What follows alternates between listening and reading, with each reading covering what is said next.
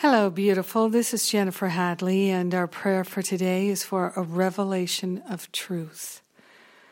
Yes. So let us open our heart, open our mind, partner up with the higher Holy Spirit self to remember and recognize our true nature, our true identity is the I am that I am.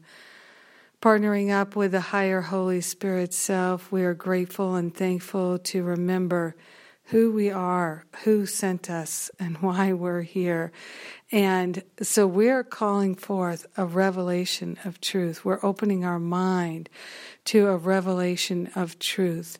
So we're placing on the holy altar fire of divine love any and all blocks to truth, any all blocks to divine wisdom and guidance and insight. We are grateful and thankful to call forth a dynamic healing happening in our mind.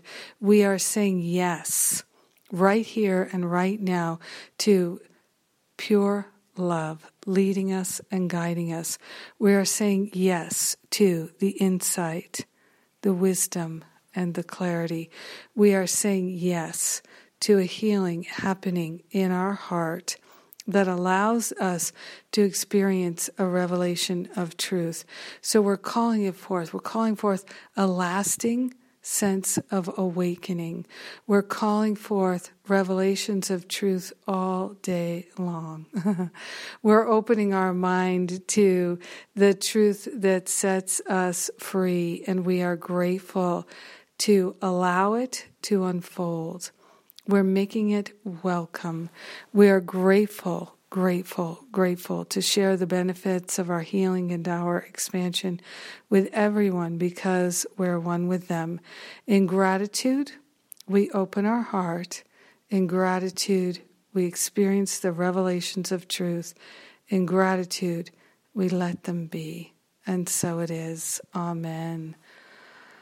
Amen, amen, amen.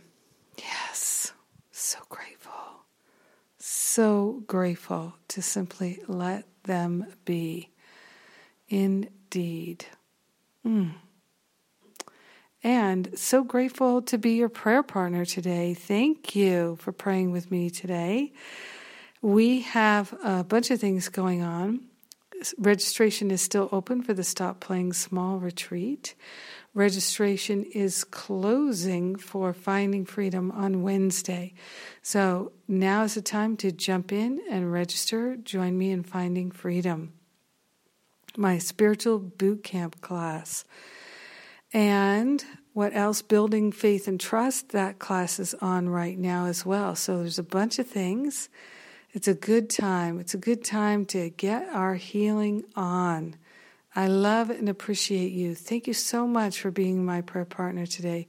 Have a beautiful and blessed day.